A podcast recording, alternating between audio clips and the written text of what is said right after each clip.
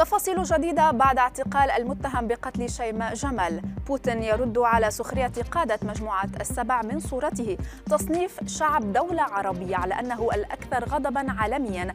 أبرز أخبار الساعات الأربع والعشرين الماضية في دقيقتين على العربية بودكاست. بعدما تمكنت السلطات من القبض على القاضي أيمن حجاج المتهم بقتل زوجته المذيعة شيماء جمال آه، كشفت معلومات عن قرار بتشكيل لجنة من مجلس الدولة والجهات الرقابية لفحص أعمال المتهم حجاج بشكل كامل والملفات التي كان يعمل عليها. المعلومات أوضحت أنه تقرر مخاطبة الجهات المختصة لفحص ثروة المتهم ومخاطبة البنك المركزي للكشف عن أرصدته لمعرفة مدى تورطه في أعمال مشبوهة من عدمه.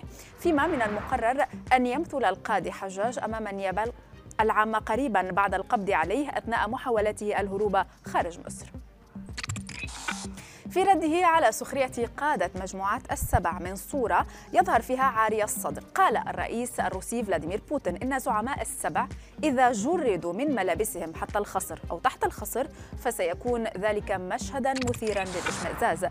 وخلال زيارته لتركمانستان قال بوتين للصحفيين إن الزعماء الغربيين يعقرون الكحول ولا يمارسون أي نشاط رياضي على عكس ما يفعله زعيم الكرملين. وكان رئيس الوزراء البريطاني بوريس جونسون قال مازحا واضحا لقادة مجموعة السبع. إن بمقدورهم خلع ملابسهم لنظهر أننا أقوى من الرئيس الروسي.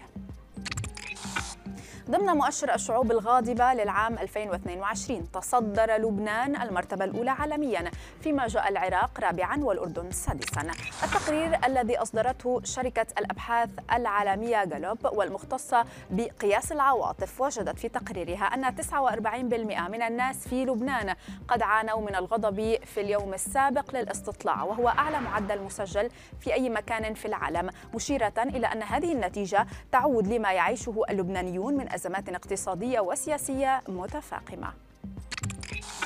دعت لجنة الاتصالات الفيدرالية الأمريكية كلا من أبل وجوجل إلى إزالة تيك توك من متاجر التطبيقات الخاصة بهما بسبب ممارساته السرية في جمع البيانات.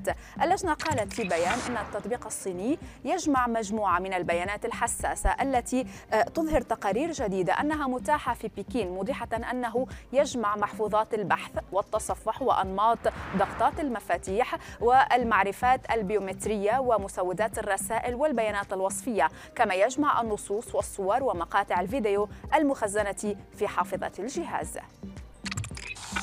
وفي خبرنا الأخير أفاد تحليل لباحثي بلوك تشين بوجود احتمال كبير بأن المتسللين الكوريين الشماليين الذين ترعاهم الدولة وراء سرقة 100 مليون دولار من العملات المشفرة عبر ثغرة أمنية من شركة أمريكية ناشئة.